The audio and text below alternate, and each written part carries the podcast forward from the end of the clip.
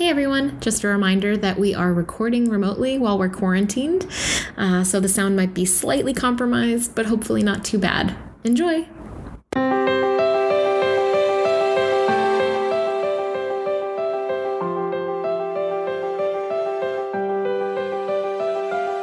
Welcome to Feminists Without Mystique, a podcast where we process politics, sex, and the unrelenting fire hose of bullshit in the news through an unapologetically feminist lens. Each week, we'll begin by venting about the news, go deep on one important issue, call out terrible things happening below the top headlines in a segment called We See You, and then we'll end with something hopeful. And a reminder if you're enjoying us to follow us, to like us, to rate and review, subscribe. Um, an example of a review that we we enjoyed was from Thursday Thunderdome. Mm-hmm. It's titled "Funny, Smart, Eye Opening." What a stellar podcast! These two are excellent. Getting the perspective from these two women is excellent. the show is not only smart, topical, and powerful, but at the same time they keep it funny. This is something where you can get very serious topics, things that are affecting women everywhere, and learn, but still laugh at the same time. How lovely. I highly recommend this podcast to learn more, have a great time, and enjoy two great podcasters.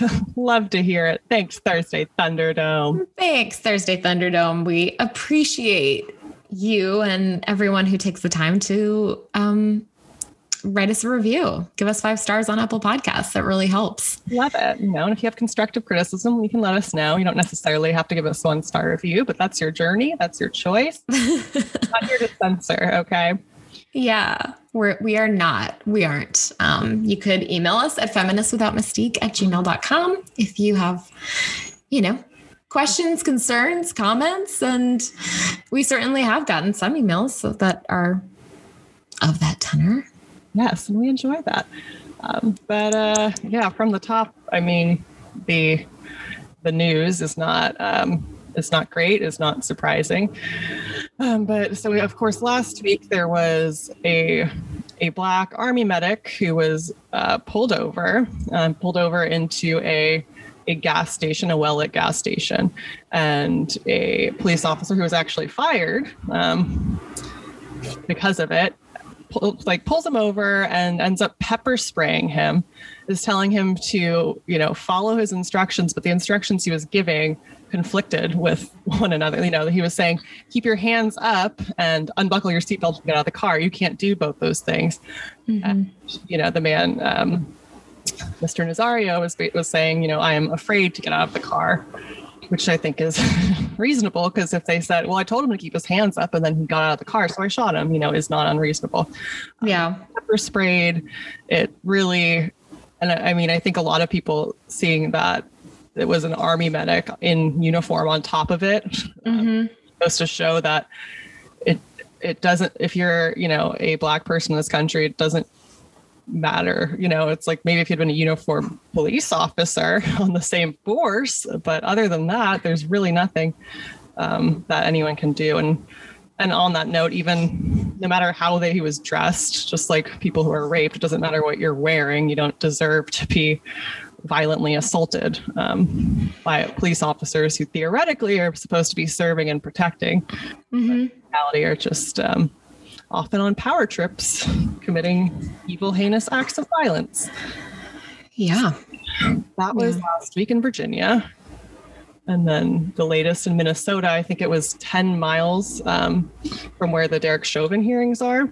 Yeah, something like that. Um, a 20 year old Daunte Wright was pulled over over an air freshener. They found that there were, you know, some warrants out, and this officer, Kim Potter, shot him and he died. Um, she murdered him, and she says she thought it was a taser. Um, all which you know goes to say why are you tasing him um, even in the first place? But also, if you can't, if you don't know the difference between a gun and a taser, I saw someone tweet something like, "If you don't know the difference between aspirin and fentanyl, you probably shouldn't be a pharmacist." Mm-hmm. If you don't know the difference between your gun and your taser, that's uh, a big red flag. They weigh very different things. You are supposed to be wearing them on different hips. Um, but either way, it's just another heartbreaking, fucking senseless act of violence and murder at the hands of police officers. Yeah. And when people say, well, what were they supposed to do? Just like let him run away. It's like, yes. yeah. I mean, if you can't get someone who, okay, there are warrants out for his arrest, they were for, as to my understanding, small, they were for misdemeanors. Um, so he had, um, you know, they were misdemeanors. Uh, nothing warrants killing someone. This didn't even warrant tasering them. Um, his um, child and partner were in the car, as I I think, um, and it's so disturbing. I mean, I only listened to like part of the body cam footage, which is harrowing um, because the woman says taser, taser, taser. The the the Kim Potter, the police officer, or someone saying taser, taser, taser, and then she shoots him in the chest. And then she says, I shot, oh, I, I, shot him. And she is a seasoned police officer. She had 26 years of experience under her belt. Um, that's incredibly disturbing to me. Um, it's been pointed out um, from, I forget what the, the Police Justice Project or um, Sam Sinyangwe posted on Twitter. He's a, he's a data scientist um, when you look at the data for um, how the 11 1127 police killings in 2020 began you know 94 people were killed after a um, a call that was for a mental illness slash welfare check 121 people were killed at traffic stops 188 people were killed for um, calls that were nonviolent domestic disturbance um, 58% of these killings begin when police respond to nonviolent incidents. This is in 2020. Um, and uh, yeah, we're only looking at 100 people. I mean, only again, smaller for people who are have a weapon. So 100 people were killed in police encounters where there was a person with a weapon to begin with, and 277 people were killed um, when police were called for for a violent crime um, or a crime against uh, people.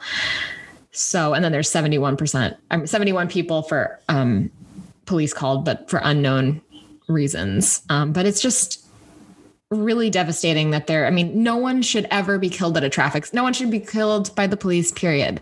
But the fact that there are so many problems at traffic stops, and it's also been mentioned police seem to, and again, not an expert on this because I'm not a police police, you know, not in the police force, but I think um, police have been conditioned to think of traffic stops as as a potentially dangerous volatile situation for them too. So if we're taking we should take the onus off of them to be responsible for traffic stops you know that just should be out. When we say again kind of returning to this concept of defunding the police it's really what it really means is like re- reallocating resources and responsibilities so that traffic stops are no longer under the jurisdiction of someone with a gun um, because it has it, it, the fact that there were that many people killed at traffic stops um, this like one one loss of life with this type of a mistake or any type of a mistake or an overreaction is is unacceptable in this type of in this type of a society. You cannot minimize i think the stress. I can't even imagine i mean feel like feeling that type of way um, when you get pulled over you know and feeling like this could be the end of my life because of because the officer's in a bad mood, they're not feeling like following protocol. They might mistake their taser for their deadly weapon and shoot me in the chest. I mean, uh, yeah. And all of this, like you say, with the backdrop of happening with the Derek Chauvin trial, which um, has been really hard, you know, to hear those details over and over again and just have that happening. So I'm thinking of, you know, the people of of Minnesota, the greater Minneapolis area, just really how unfortunate. Yep. And again, it's like I don't know what it's going to take to meaningfully change um, have real, you know, police reform to fund the police. But I hope we can actually get there. And then it's like you have Biden saying he's going to wait until all the details are out. Um, you know, let's wait for the investigation. Um, when I get that that's kind of the president's go-to line, but it's like she she shot him when she thought when she allegedly thought she was tasing him for like you said like not some sort of violent felony. And even if it was a violent felony you still shouldn't be fucking killing somebody. Um, so it's it's just i wish we could just have someone the person at the top the president saying this is just wrong outright without having to qualify it and wait. But mm-hmm. i get that's that's how it works but it shouldn't be. Yeah and sorry, one more thing. Um, the uh, the public citizen on um, or the ethics uh, Twitter account um, reminds reminded us that 98.3% of killings by police from 2013 to 2020 have not resulted in officers being charged with a crime. So the anger that sort of is, is happening in the the the protests um, come from this sense, this this fatigue of feeling like there's no um, there's no justice that will actually be found. The chances of there being justice in this case, um, due to the strength of police union contracts and all other things, um, is very low. Um, and Ed Bernmilia, Mass Shut In podcast, um, tweeted um, if anyone is found rioting, they should be placed on administrative leave pending an internal investigation by other rioters. Um, so just, um, and then the one thing that I'm going to do later today, I haven't done it yet, but if anyone's kind of looking for, um, uh, hang on, sorry, I just like hit something on my phone that was like, ah, um, Oh my goodness. I hit I have all these screenshots and I just you know when your phone does like okay, there we go. I don't know what I did, but it went to like years, not like the day I'm on. Got to find a better system. Um DeRay McKesson um said that um I, I, I didn't know that Kim um Potters was she, she might be the police union president because he says anyway, if she was a part of the, if she was the police union president, like that is insane. Um, haven't fact checked that, but DeRay says um, if you'd like to help find and code police union contracts, text me.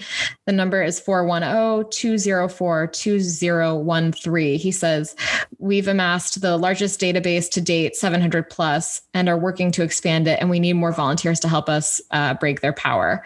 Um, and yeah, if Kim Potter was the uh, president of the Brooklyn Center Police Union, um, which it looks like you know looks like she was. That's that's pretty. That's another layer. And um, police union contracts um, are pretty uh, contribute to this lack of power from the citizens against the police and um, so I'll be texting him later. I haven't actually texted yet. So um, if people are interested, um, that might be a way to feel like you're doing something helpful towards like, uh, you know, illuminating the data um, on police unions, especially as the rest of you know unions in this country are are so dramatically weakened from from what they've been historically.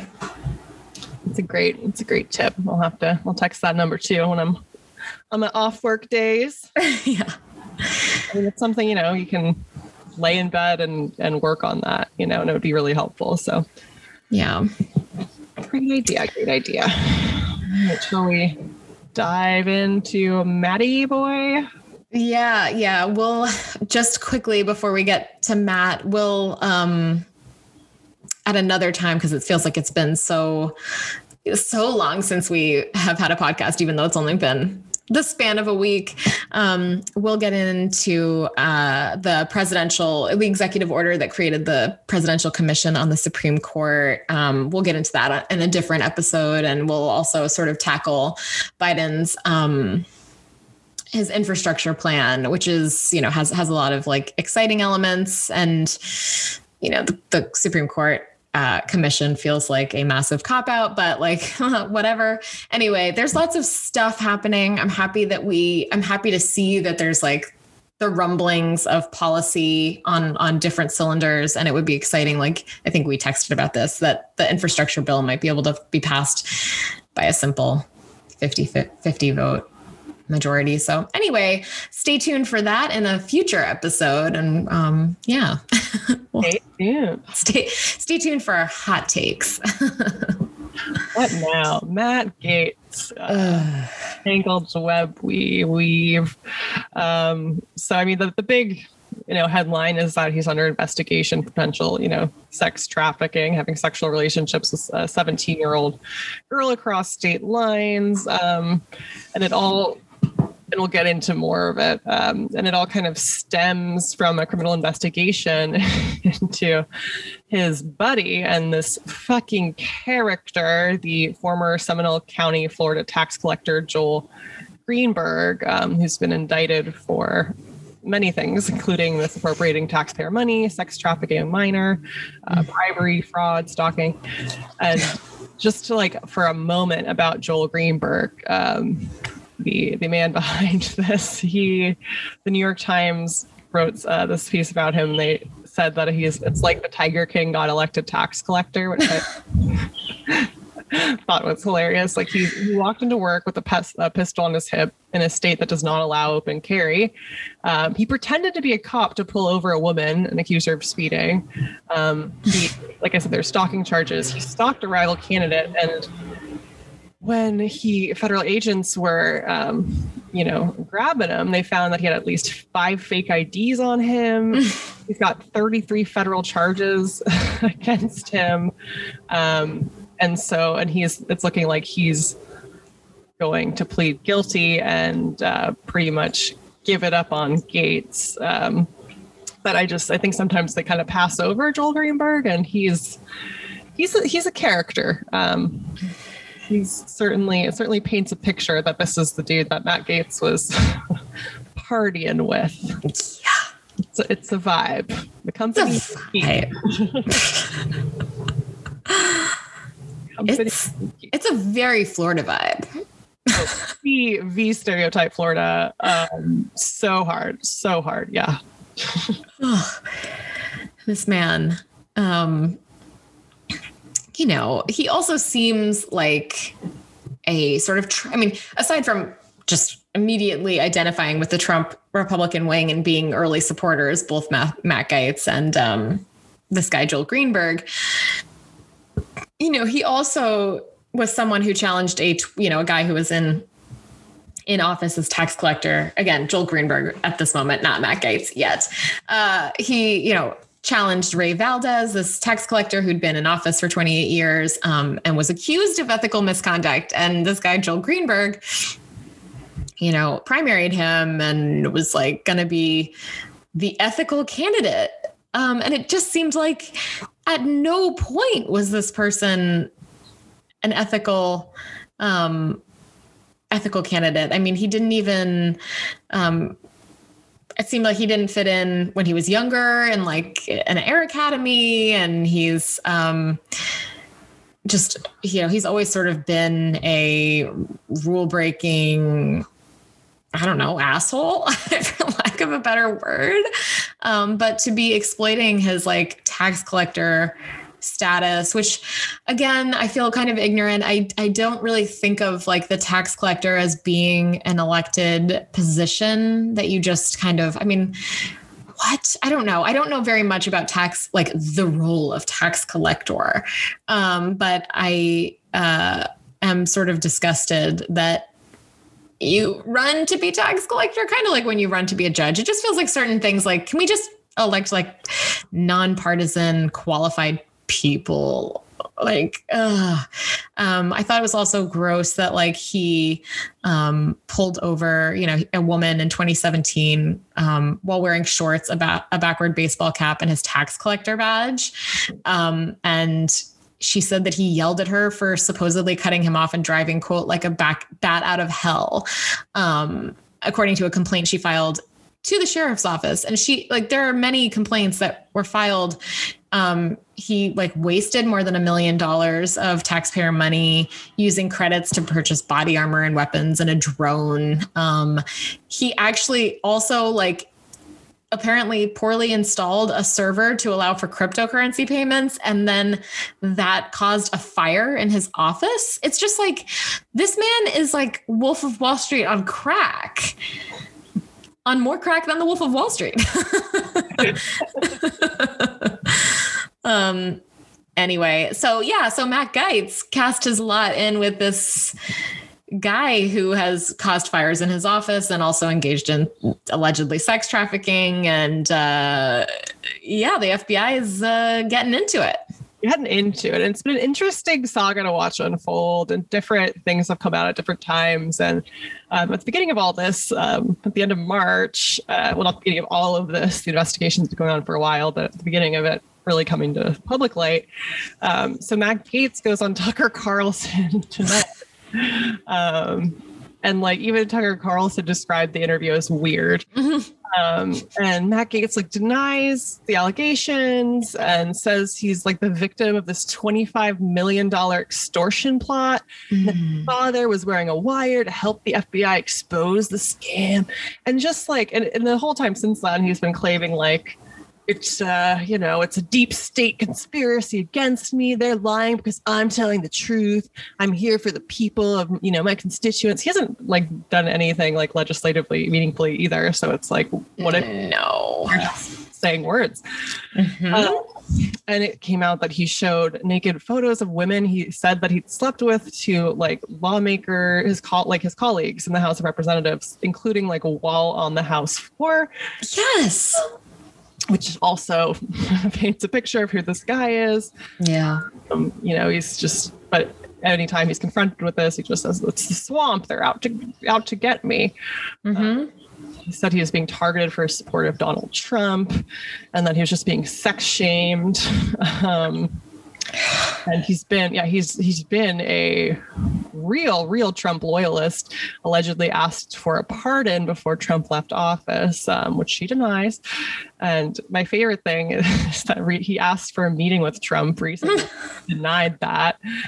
Um, it's just like oh it's so classic you're so loyal to trump but trump has no loyalty to anyone but himself. Like you really thought you really thought this was going to work didn't you I mean, how many chuckleheads are going to make Trump chuckleheads are going to make that mistake? Like all of them, I guess. It's ridiculous. I don't. I mean, I, it's it's just you're so out of touch with reality if you not only believe in Trump in any way, but if you believe that he's like got your back. Yeah. Um, I I don't I don't think that he he is, and like we have like there is the Venmo Venmo receipt. Yeah. It's um paying this the accused sex trafficker who then Venmos this teen who like referred to as vintage 99 the year she was born in these texts. Woof. Um which obviously she's not underage anymore, but she was. Mm-hmm. Also ew. ew. But he's yeah, he paid sent like nine hundred dollars in like two different transactions. And one of the transactions was set with the memo hit up and then with the name of of the woman. Um, oh, sex trafficking via Venmo. So cool. Oh, 2021. Uh, my God. The House Ethics Committee is uh, investigating the allegations against Gaetz, who still like is saying that he's he's innocent. Um, I don't know how that story is going to change when um, his buddy pleads guilty and you know sells him down the river but you know we'll see.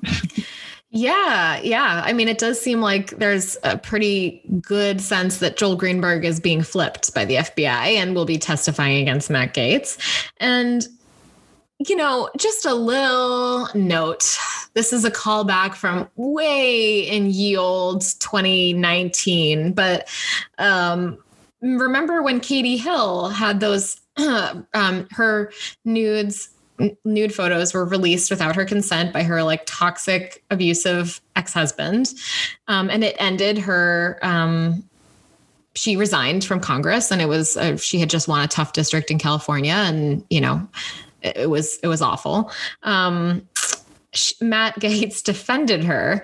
And we all made like these like quippy little jokes that hey Matt Gaetz defending Katie Hill means that Matt Gaetz has like a situation going on you know because there's no other reason for him to be like hey it's you know defending like her nude photographs. I mean it was he's not an ally to women in any way. So this felt like this was so obviously like something where he was like, no, let's like, it, but we all kind of joked about it because again, like at that point, nothing was proven. It just, that was the moment I think, you know, Gaetz had been committing these like crimes for a couple of years. Um, anyway, I just thought it was like a funny callback. And Katie Hill said she thought it was gross to think that he would have defended her to possibly cover up, cover his own ass. But, you know, that's of course what he was doing course, he wasn't just there for women. And there was a, like a, a, sex trafficking bill, and he was the only one who voted against it. oh um, I'm only laughing because it's just like I know it's like Matt. We see it's just like he is like I just I know exactly who he is. You know, it's just like we all know versions of him. Um, just such a smarmy, entitled, like thinks he's the hottest shit. Um, uh, misogynist, disgusting. Yeah, it's really awful. It's um, he's always been another avatar of Trump, one of those like weeds that um, it's going to be really hard to root out the this like post Trump. Hopefully, we're I mean, we're not really post Trump, but like post Trump in Congress, um, toxic. Uh, you know, everything's a deep fake. You know, blah blah blah. I've, Matt Gaetz tweeted um, CNN is the deep fake. um, it's like great. Um, anyway, you're the puppet. you're you're the puppet. I'm just like scrolling around, like just I mean, a lot like what feels like a long time ago, maybe a week ago, someone said, if you had told me Matt Gaetz was going to be under a House ethics investigation for sex trafficking, I would have believed you immediately. It's like surprising. It is not. It's not. It's but you know, it is it is really sad and it's very um it's another marking of like where American politics is at and I I I mean I know it might seem a little reductive to take like this one asshole in Congress and sort of extrapolate to a to broader issues but the fact that this man got elected and he's not the only one he's not really an outlier in like American politics at this point. There's so many other far right conservatives who go and stoke this, like they stoke, you know, racist fears, just like underlying, you know, in the American zeitgeist. Um, and they undermine faith in our institutions by uh, promoting Trump's big lie. Um, and they just play on like the lowest common denominator of people in the country. And that's how they get elected. And they help bring everyone further apart you know they're not there's no interest in in compromise this is part of why like when biden um, who is like absolutely literally and figuratively from a different era of politics like wants to bring people together and is trying to come up with bipartisan solutions. He and also like fellow dinosaur joe manchin who i will get to. Um, you know there's this like fallacy of bipartisanship. And i don't like saying that, you know, because every time I hear some sort of like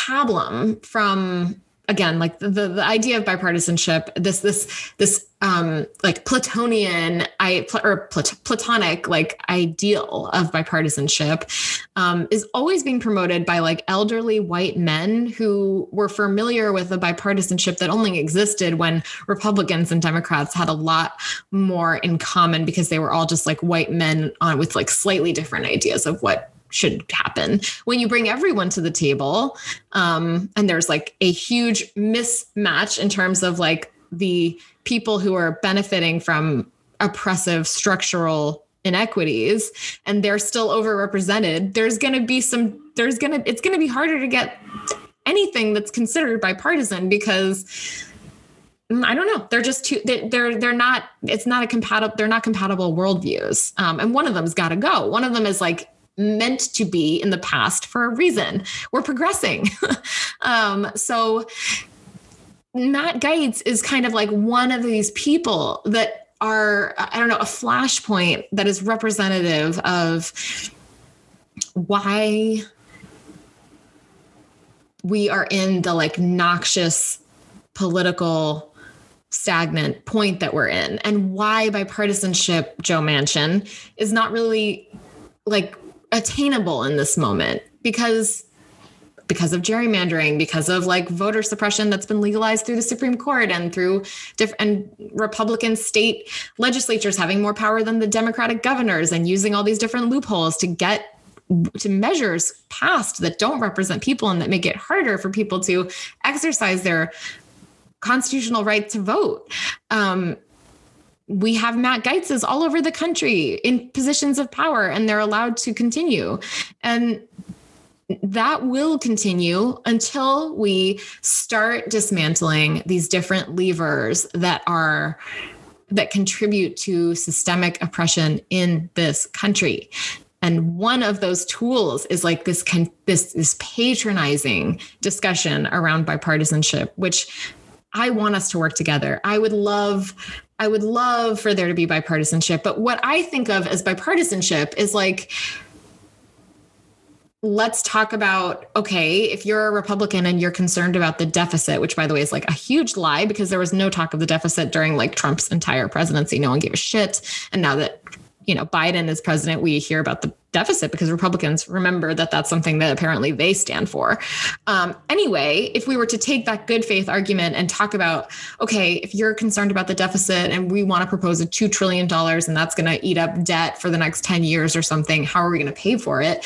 Like, let's come together and make some compromises. Or like, you think that the federal government should do this and the state should do this. That's the type of bipartisanship I'm interested in. I think a lot of people would be interested in.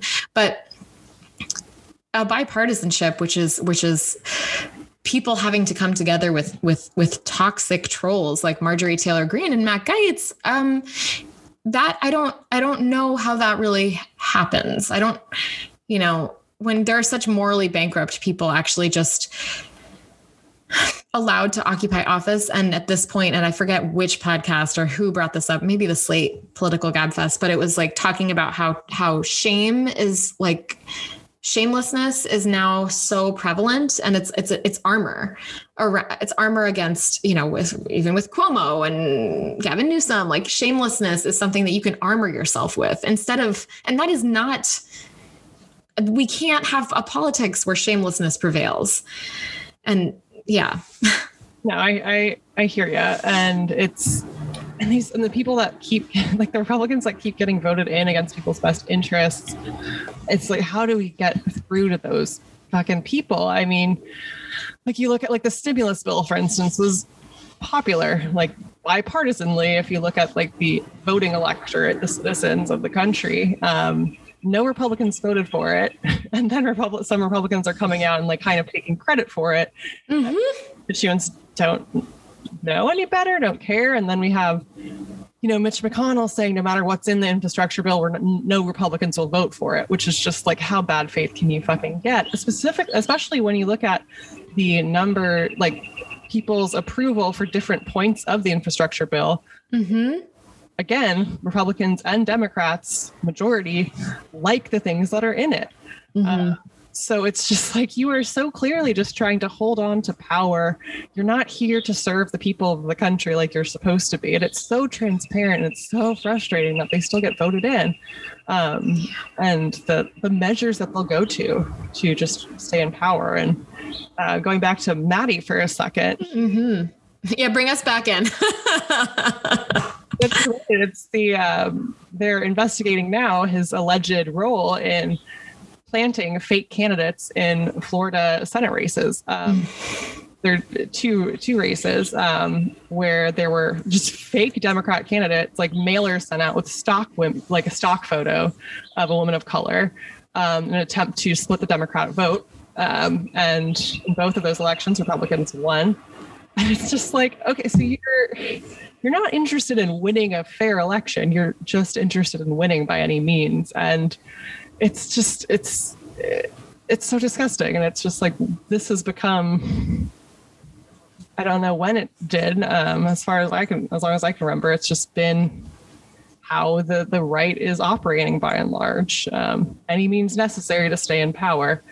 And, you know, and you look at, it's like you look at Republicans and the polls that I mentioned and, and actually supporting these issues um, when you take away, you know, political language. And it's, you know, I think some people very, very sadly will just be single issue voters and be like, well, I'm not in, I'm against abortion. So I'm going to just vote for Republicans all the time. Or, you know, people will just, you know, be racist or xenophobic and vote Republican because of that. Um, but I think there are some people who just who think like, oh, it's it's better for the economy without actually really challenging that or thinking about what that means or thinking big picture, long term, um, mm-hmm. what investing in communities looks like and what that payout is, you know, again, long term. So I don't know what the answer is to fix to fix it, but it's I feel like it would be more reasonable if we had a two party system where the two parties were like progressive progressive liberals and like moderate Democrats on either end. Um, mm-hmm. Conservative Republicans at this point in this country are um, real, real scary.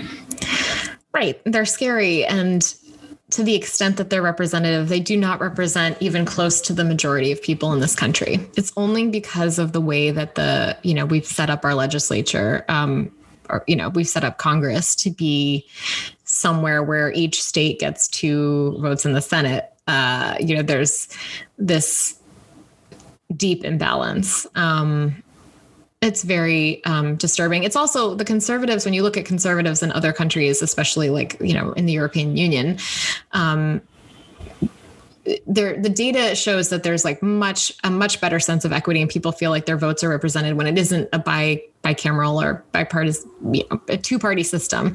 Um, you know when there are when there's ranked choice voting when there's more candidates and then and then you know there's usually some sort of far right nationalist party in these different countries. But most of the time they do not get very many votes because even if people do have a nationalist tendency that tends towards the xenophobic and the problematic in many ways if there's rank choice voting you know maybe they don't rank that person first. They'll rank like uh, someone else or they'll rank their nationalist person first and then the someone else. And it gives people a more nuanced way to express their beliefs and most people like most people when you're not making them choose between two people or two ide- ideologies that they don't find that they connect with you know there's they're, they're not going to feel connected to even what they're voting for.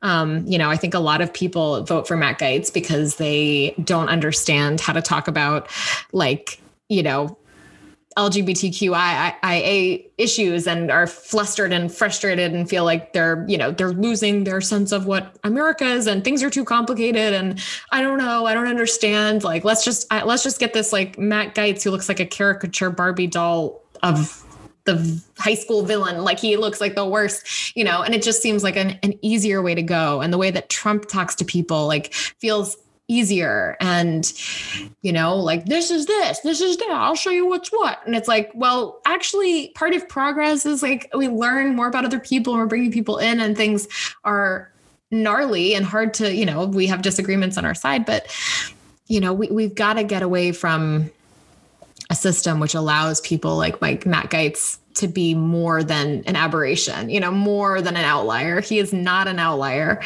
Um so yeah, I mean, you're here, here, here. Um, one more note because I can't help myself. Um, Joe Manchin, who continues to be this like just problematic Democratic figure from a different era, represents a state, West Virginia, that is 122nd, 122nd of the population of California and 92% white. And yet he can single handedly block policies supported by 70 to 80% of Americans. I mean, that was tweeted by Ari Berman uh, a couple days ago. And it speaks for itself. No. It's, uh, it's not right. It's not fair. And we need some overhauling change. Hmm. And now for we see you. All righty. So in Uniontown, Pennsylvania, there's a church called Bethel Baptist Church. Um, they had a raffle for a bow fishing trip. I'm not sure what bow fishing is. I do know it is a type of fishing. Uh, and a, a, young woman, a 27 year old woman, won uh, the raffle to go on this. One of the people who run the raffle to go on this fishing trip, but the the pastor said that she couldn't go on it because he wanted to avoid false accusations, um, and that false accusations like of sexual misconduct are so rampant that just you know for for the safety of the men on the trip they sh- they couldn't allow a woman to to join, um, which begs the question: Why did you let her give money for a raffle ticket if you weren't going to allow her to go on the trip? Um, and also the fact that, as we've said before, uh, false accusations. Um, against men as far as sexual assault goes are not this commonplace thing. They're incredibly rare. They're, it's no more common than any other type of false reporting. So, you know, with that logic, he probably shouldn't let anyone go on the trip with him because someone could steal his fish or someone could, one of the men could assault him. There's false accusations of assault, you know, men, men, just as much as there are false accusations of mm. saying that men are assaulting them. So it's just a completely transparently Mike Pence vibe of misogyny um, and punishing women because women are coming forward. You know, it's like I think some men are equivalent, you know, making it the equivalent of, oh, more false accusations are coming to light because more women are coming forward. Um, but the reality is, the majority of sexual assaults are never reported at all.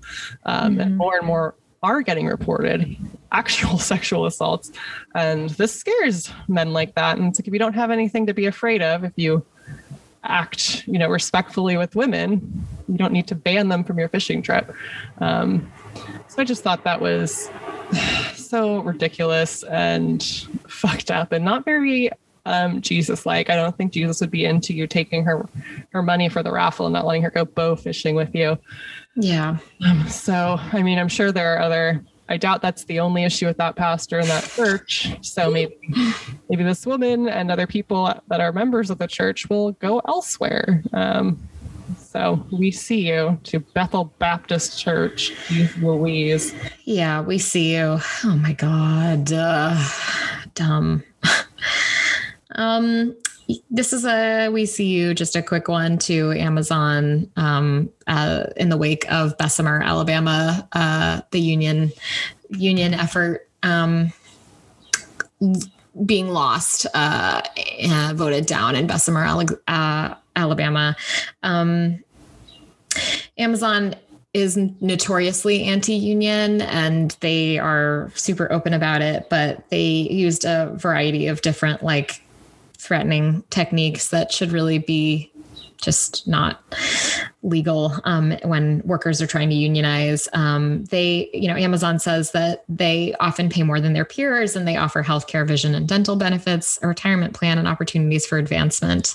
Um, and they uh, choose to maintain a direct relationship with their managers. Um, and they think that's because they're already offering what unions are requesting. Um, now, that's of course not true. I mean, they do offer different benefits that um, their peers and like their peers don't offer. But like when they're looking at their peers, it's like Amazon really doesn't have a peer. So it's sort of like the peer is maybe Walmart, which yeah, they offer a higher wage than than Walmart, but let's not be measuring ourselves off of like the exploitation of minimum wage workers across the country at a place like Walmart.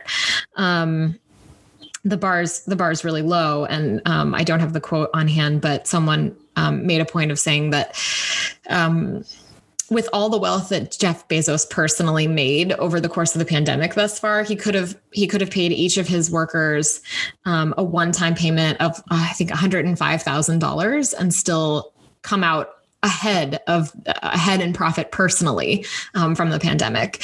There is a lot that Amazon could do to make this to like really um, bring their workers up. Um, they continue to to dispute the. Uh, uh, reports that people have had to wear people wear diapers to meet their quotas to not get dinged on their timing um, there have been there have been documentaries about it. There have been podcasts where people get into what um, how harrowing kind of like being a warehouse worker in a lot of instances actually is.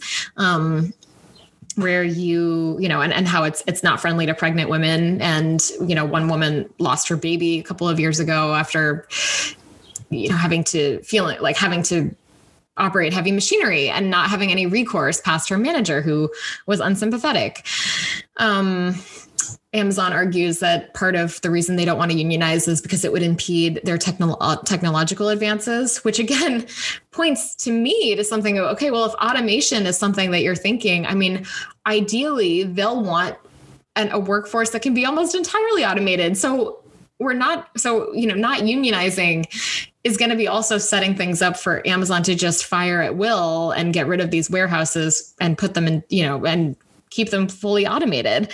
Um, the tactics that they used in Alabama also included putting flyers in the bathrooms and putting huge um, banners like throughout the workforce. So it was a really like there was just like a really aggressive, um, and then there were these mandatory meetings, these mandatory like anti-union meetings that you had to go to. Um, so and none of that's illegal. We're very like we're just like we've just become gradually a very uh, anti-union country, um, and I think, let me see. I'm just trying to blah, really striking out on my screenshots today. Um, but uh, um, labor, like union membership has declined to from, uh, you know, to like, I think about 6% today. Um, and from what it, what it was from the 50s you know post World War II to the 70s, um, and lawyers for different companies like that represent management um, say that that's because employers have gotten better at addressing workers' needs and that you know employee employees have access to the company in order to express concerns they may have. Um, but labor leaders point out that wealthy, and this is from the New York Times, wealthy, powerful companies have grown much bolder in pressing advantages that labor law affords them.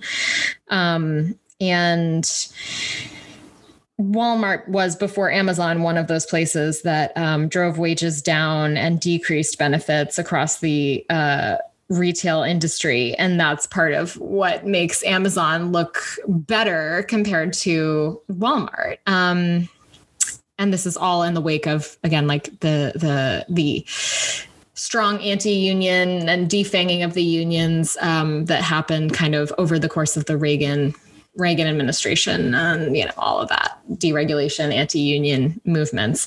Um, so and you know unions used to be like another thing that people came together on across race and class um, well not class actually at all across across race and across sort of um, different different barriers that you know because a living wage and a comfortable um, a comfortable life was something that everyone could um, come together against management um, for. So anyway, um, it was just very disappointing to see that the the the drive to unionize in Bessemer, Alabama, lost. Um, also kind of gross that um, one of Obama's former speech um, press people, Jay Carney, is like the spokesperson for Amazon. That just kind of like made me feel icky. So anyway, just like a general super icky, like we see you to Amazon, and I hope that um, labor leaders have said that they're going to use different tactics. They're going to switch to trying to get a, you know aggressive PR campaigns and um, walkouts and uh, protests as as as a form of um, fighting back in other drives to unionize. It's also sort of ridiculous that workers in one place would have to unionize like themselves and not come together on behalf of all workers at Amazon. You know, it's it's a huge corporation versus like just a few people in in Bessemer, Alabama. Like it's it's a David and Goliath, and so hopefully this isn't the end of it. But we see you. we see you. Um, so First Lady Jill Biden um, wore pattern tights, and conservatives were very upset about it. Oh. conservative Twitter was angry. Um, they were calling the tights trashy and they called her an embarrassment for wearing them. Uh, podcaster Wayne Dupree referred to them as frightening. Um, and said Madonna called and wants her trashy look back, Doc. I mean, at least he called her Doc. Oh, wow. Lowest star in the world. Um, and of course, you know, supporters of Dr. Biden came to her defense. Uh, regardless, like I'm here for it. What want to wear. Like, can we please move past the attacking women for what they are wearing? Um, can she just wear some fucking pattern tights and live her live her life? Um, it's I mean, this this need to police women and what they're wearing and how they're presenting themselves and what's trashy and what's not is just.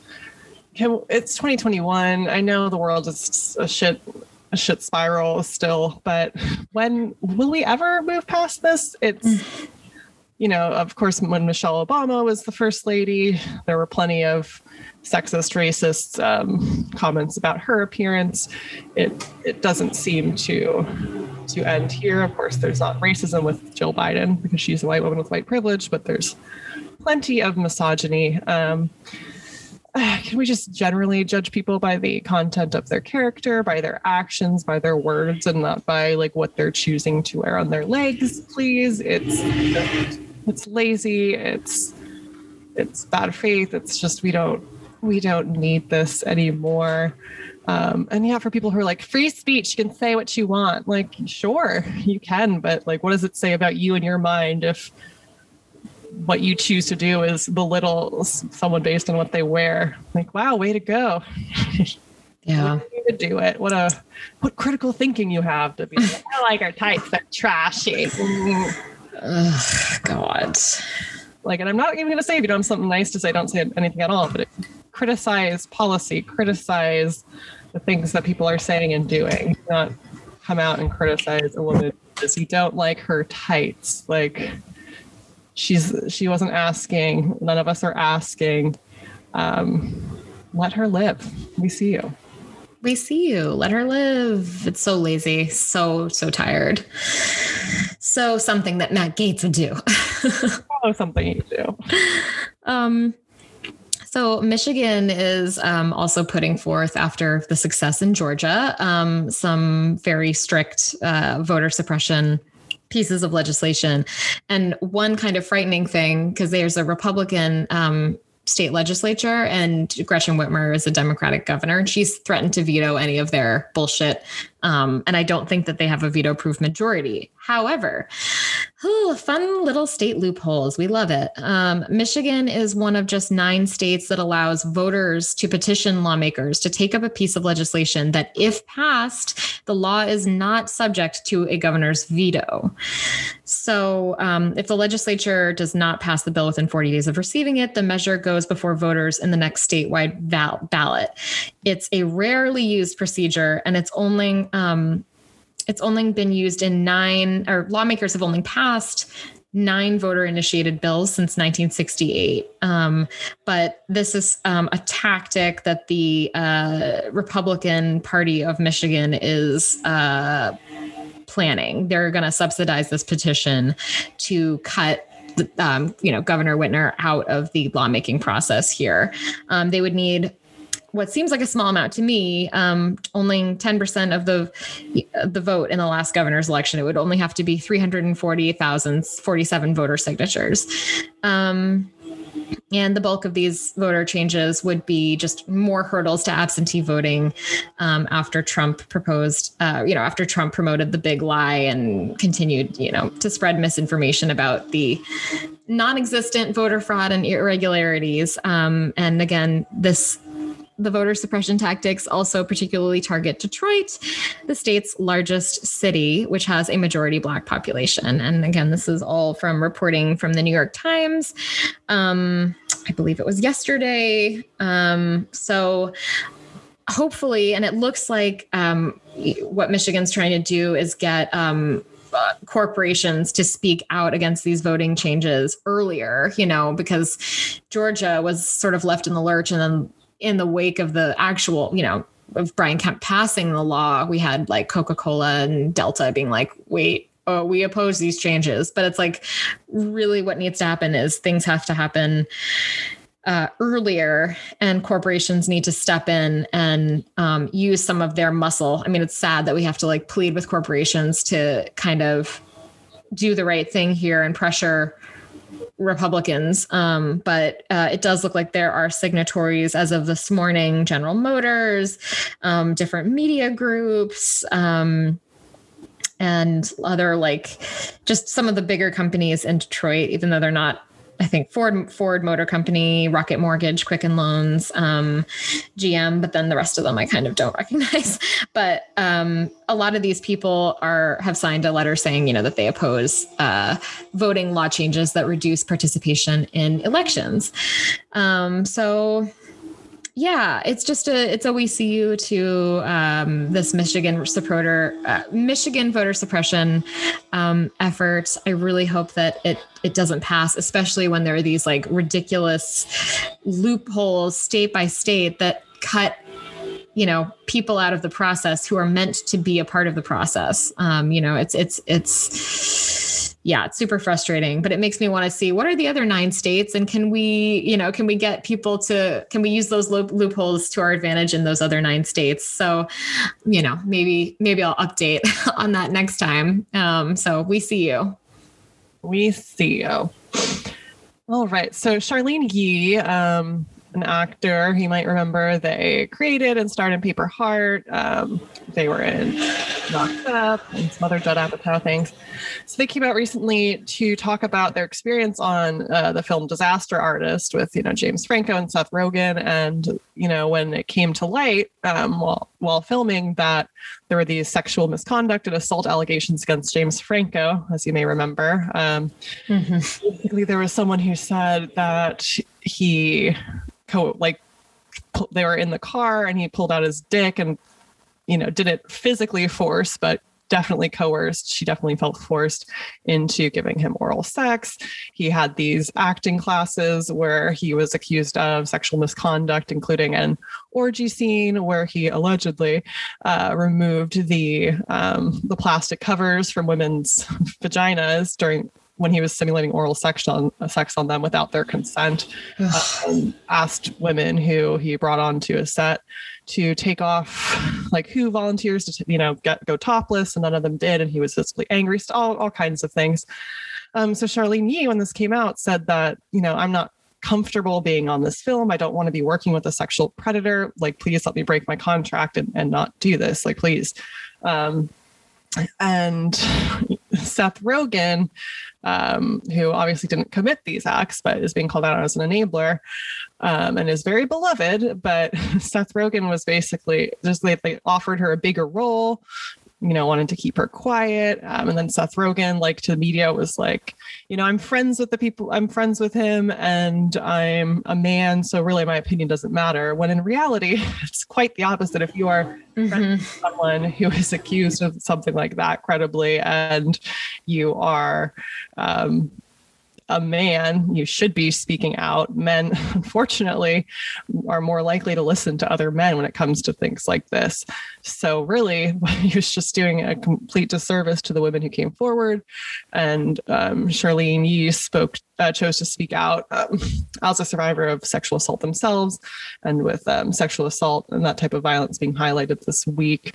Um, so, I was, I mean, not glad to see it because it's awful that it happened, but you know, I think the James Franco stuff just and he also like met up with us asked a 17 year old to come to his hotel room after he knew she was 17 mm-hmm. uh, so in calling out Matt I feel like you know it's uh, worthwhile to recall out James Franco for all of that um, and and Seth Rogen as well because it's like enablers can be so so so damaging just as damaging as the actual perpetrators of sexual violence um, I think you and I both have had experiences where friend men coming to the defense of other men um, in that we thought we were friends with.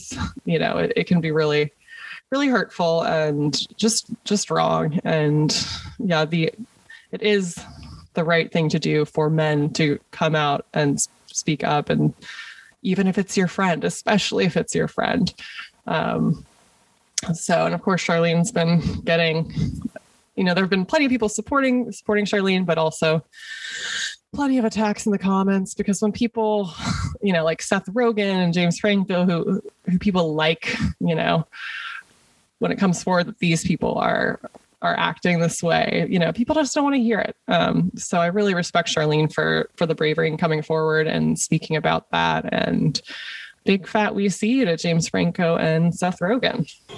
We see you. Yeah, you know, Seth Rogen sort of had something uh, disappointing recently. I, I, don't know how it came up, but it was like he commented, I guess someone, maybe a British British Vogue or a British magazine, when they were talking about his new weed company, they asked him about an incident on, I think the movie This Is the End with Emma Watson, um, who was in it. And I totally forgot she was in it, but that she had they were like, there was a report that Emma Watson stormed off set, you know, and he was like, she didn't, you know, she didn't storm off set. You know, we basically him and the guys that, you know, Jerry Jay Baruchel and, you know, James Franco and a couple other people. He was like, we kind of were ad libbing the scene and she hadn't agreed to what was happening, you know? And even though I don't think she was sort of like made a sexual object, it was just sort of like a really weird scene where like I think, you know, maybe one of them had like a ball gag and was like crawling around and she was like I'm, you know, I'm not interested I, I didn't agree to that. That wasn't in the script and like I'm uncomfortable and she felt uncomfortable enough that she had to like you know, I don't think she stormed off set and Seth Rogen said, you know, in retrospect, he would have like, he wished he'd done it differently and communicated with her better. But it, there, you know, you can easily see that looking back, there's some of their behavior. I'm so sorry. There's like so much background noise on my end. Hopefully it's not too bad, but they're like literally outside. You know, a lot of this Seth Rogen, um, James Franco behavior of the early aughts just really didn't really age well. And I don't think for Seth Rogen, I think I believe him that he's like a good per, you know, like he didn't it so far it doesn't seem like he's had anything really atrocious but there just is this sort of like careless misogyny carelessness that um i think he should really like reflect on and that he seems to you know not quite have come to terms with yet, especially when it comes to his friends. Um, okay, super quick, we see you, and especially because there seem to be like 35 weed walkers like right outside oh my God. Um, I was going to do a We See You to Joe Manchin, but I feel like I kind of covered that in my rant. So just a quick We See You um, because I was um, helping a friend move and I last week and we drove uh, through the Black Hills of South Dakota and we went to Mount Rushmore. Um, and just like a quick We See You to kind of like Mount Rushmore, which like shouldn't shouldn't exist. Um, and I it sort of sucks because it's a it's a beautiful, stunning architectural feat. It's very cool and like just going and seeing the four presidents and these four presidents that we I grow up kind of revering. So it's like there's just a, a bit of like an Americana flutter that like I just can't help but feel because it's cool. Um, but it's stolen land uh, from the Lakota tribe, and the Supreme Court ruled that it was stolen land. Um, it's not. This isn't like some liberal tier situation. It like was stolen, and the Supreme Court said it was stolen. But unfortunately, instead of um, giving the land back as restitution, they said that they could they would give the Lakota um, Native Americans $17.1 million. And the Lakota were like, no, just give us our land back. And, you know, Supreme Court was like, no, we're, we've all been like, no, South Dakota, this is like the only thing people go and see. I mean, and they go to the Black Hills and there's other stuff, but like, this is the main, this is on their license plates, this Mount Rushmore. Um, the architect, um, was also affiliated with the KKK, and he was a part of the Stone Mountain Confederate um, you know, the building of Stone Mountain, uh, the homage to Confederates in the South. Um, and he wanted this to be um, a, a, monument that was basically uncomplicated American exceptionalism. And so he did that. Um, initially, the idea was to have um, some prominent members of the uh, Native American, uh, of the Lakota tribe included. And uh, that you know, was just changed because this guy was, you know, a racist person. Um, when you look at the museum that's right near Mount Rushmore, they don't um, address any of that at all. There's like swelling patriotic music. It's there's no mention. They're just said that he's a bombastic, that this architect was quote bombastic, and that he was involved in he was heavily involved in national politics. Anyway, it was um, pretty disappointing to see that and ha- have that lack of complexity. Um, there at this monument that I really feel like requires more understanding to know why it's kind of a fraught thing because I wish it wasn't. I wish it wasn't, but it just is. It's a problem. So, uh, Mount Rushmore, we see you. Been seen. Um, and for our little, little good thing. Uh, so, the stimulus package was able to pass the bill because it needed uh, 50 votes versus normal 60 votes in the Senate, which would require Republican cooperation. And as Mitch McConnell said about the infrastructure bill, none of us are going to vote for it, no matter what's in it.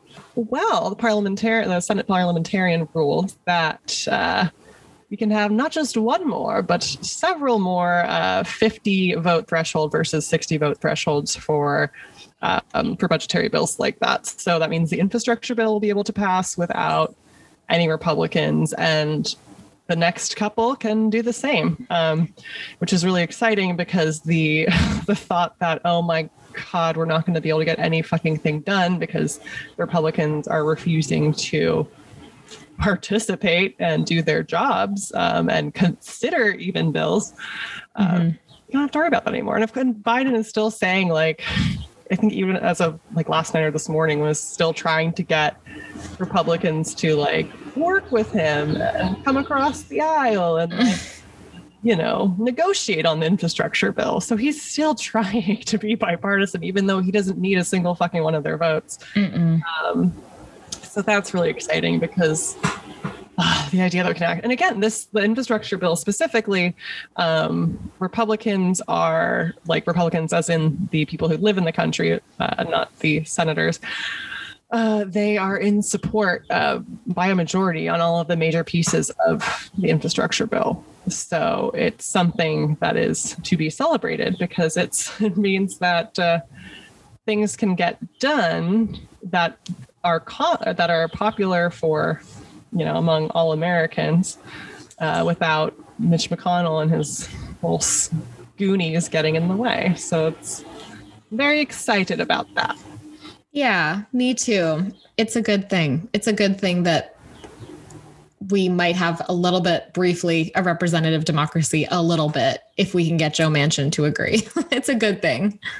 It is. So fingers crossed for uh, progress and yeah, we'll see what happens with. I mean, Mitch McConnell. What? Uh, what if I just want to see him fall from power? Mm. oh my god, so much. It's like his kink. Yeah.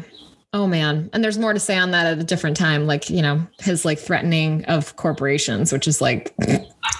yeah, where he's like, you can't interfere. You can't like pull your like you know like baseball games out. All corporations can do politically is give money. you little fucking weasel.